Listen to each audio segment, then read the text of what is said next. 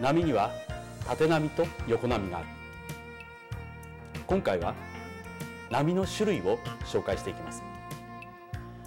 波は縦波と横波に分類することができます。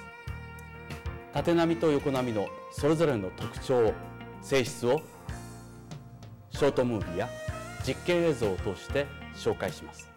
それではまずショートムービーをご覧ください。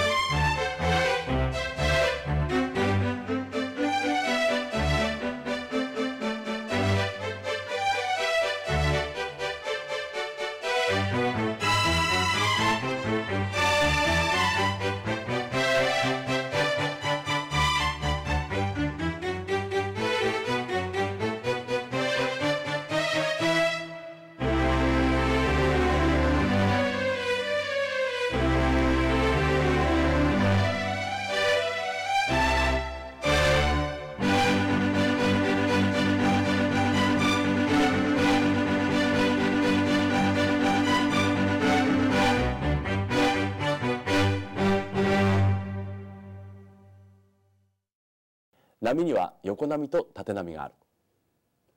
横波は振動する方向と進む方向が直角の関係です。縦波は振動する方向と進む方向が同じ波なのです。それではバネなどを使って実験をお見せしたいと思います。はいじゃあまずゆっくりな横波えこれを早くしてみました、えこの映像をスローでお見せいたします。ご覧いただいているように一つ一つの点は上下に振動しているだけだということがお分かりいただけると思います。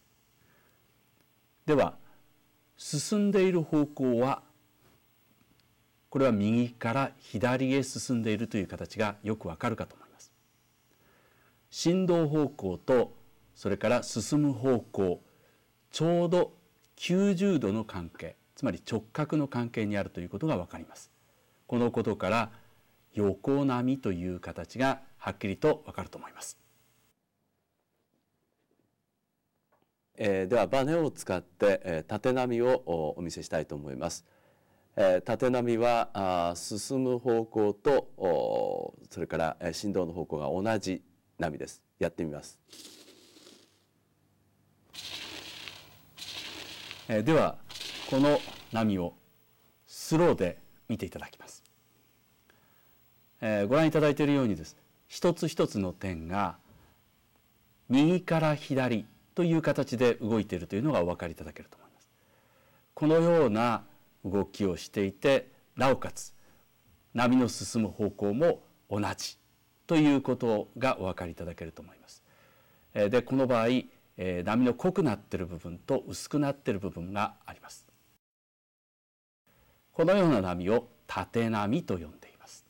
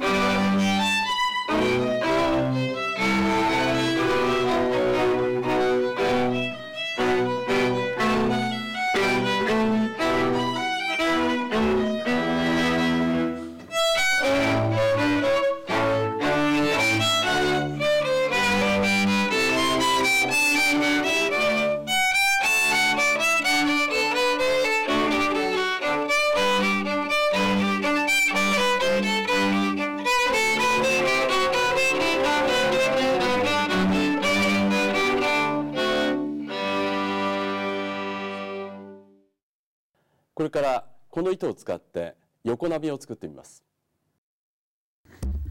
この映像が糸にできた横波が移動していく様子を見ていただいている映像です。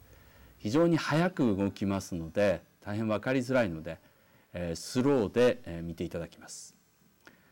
え、そうしますと今見ていただきましたように、え、作られた波が反対側の壁で反射をしてきて、えー、映っている映像があ見えると思います。波が行き来をしているわけですね。で、えー、この時ちょうど作られた波が、えー、先ほどまで見ていただきましたように振動の方向と、えー、それから進む方向がちょうど直角の関係にある波横波という状態が見て取れると思います。缶の中にできる音の波を皆さんに見ていただきます。音の波は縦波です。缶の中にコルクの粉が引いてあります。ここに音を入れてみたいと思います。発信機の電源を入れてみます。そして振動数を合わせます。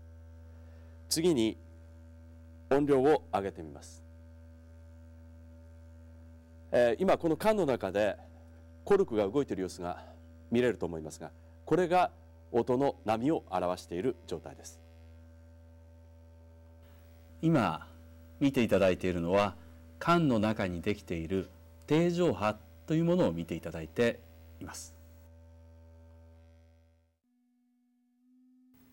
ではこれから先ほどの3倍の振動を出してみます。